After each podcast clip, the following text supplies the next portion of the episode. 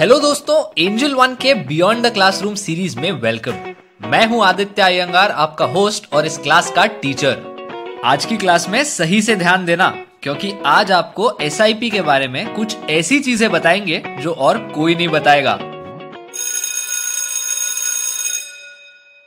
तो अब चलो फटाफट टाइम वेस्ट किए बिना मेन पॉइंट पर आते हैं। SIP को सही से नहीं किया ना तो समझ लो गेम बच गया।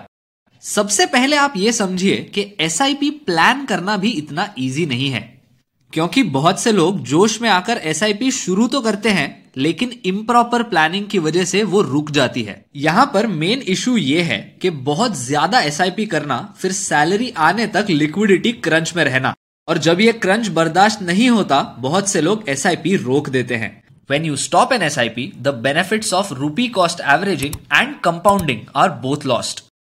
Let's understand the consequences of stopping an SIP with a simple example. Assume two friends, Ramu and Shamu. Both of them plan to invest 5,000 rupees monthly for 5 years. Both of them invest in the exact same fund that earns 12% per annum. Ramu is extremely disciplined and consistent with his SIP, just like you should be. But Shamu, on the other hand, discontinues his SIP because he invested more than he could afford. Now let's say 5 years later, Shamu starts investing 7,500 rupees in the exact same fund once again. However, Ramu is still consistent with his 5,000 rupee SIP. Now let's fast forward again 20 years later. You would think that Shamu would have more money because his SIP amount was bigger. But you would be wrong, because Shamu would just have 75 lakh rupees. On the other hand, Ramu would have 95 lakh rupees. यहाँ पर शामू का SIP amount 50% से ज्यादा था, फिर भी वो हार गया, क्योंकि वक्त उसके साथ नहीं था। इसलिए हमेशा, चाहे कुछ भी हो जाए, आपके SIP के साथ जितना ज्यादा कंसिस्टेंट रहोगे, उतना ही ज्यादा फायदा मिलेगा लॉन्ग टर्म में। अब बात करते हैं कि SIP प्लान कैसे करनी है। Here's a simple way to go about it. When you budget for a month, after allocating money for your essential expenses like groceries, rent, maintenance, the first thing we should be doing is allocating money for our investments and SIP. A smart way to avoid liquidity trouble is to keep the SIP component lowest.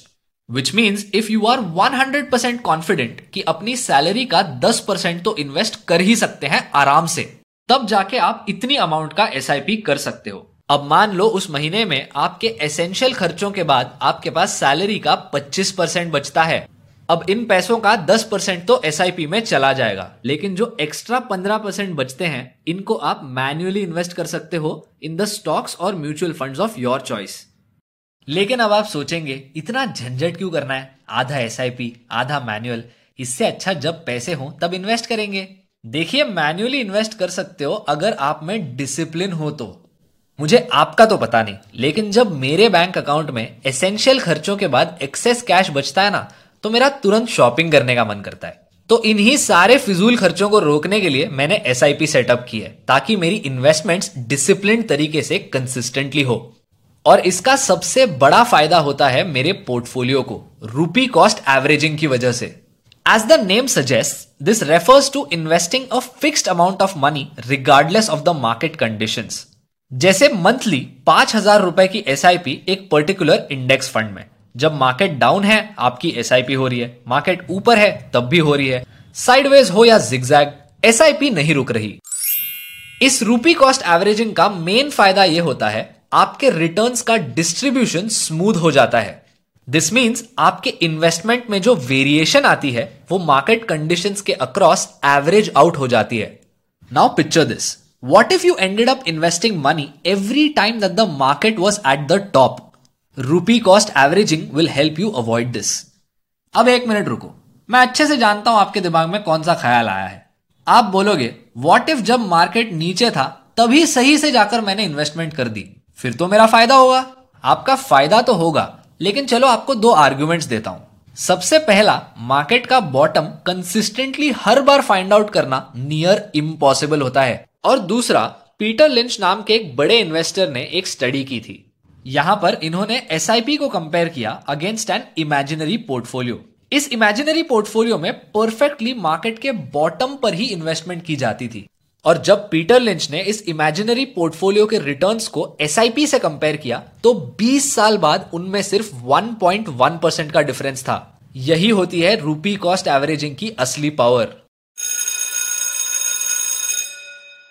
तो दोस्तों bell बज गई है। अगर इस class ने आपके SIP strategy को इम्प्रूव किया तो फटाफट से अपने फेवरेट पॉडकास्ट स्ट्रीमिंग प्लेटफॉर्म पर बियॉन्ड द क्लासरूम को सब्सक्राइब कीजिए।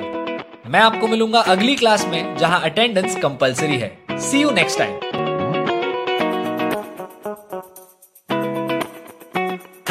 Investments in securities market are subject to market risks. Read all the related documents carefully before investing. For disclaimer details, please visit our website www.angelone.in.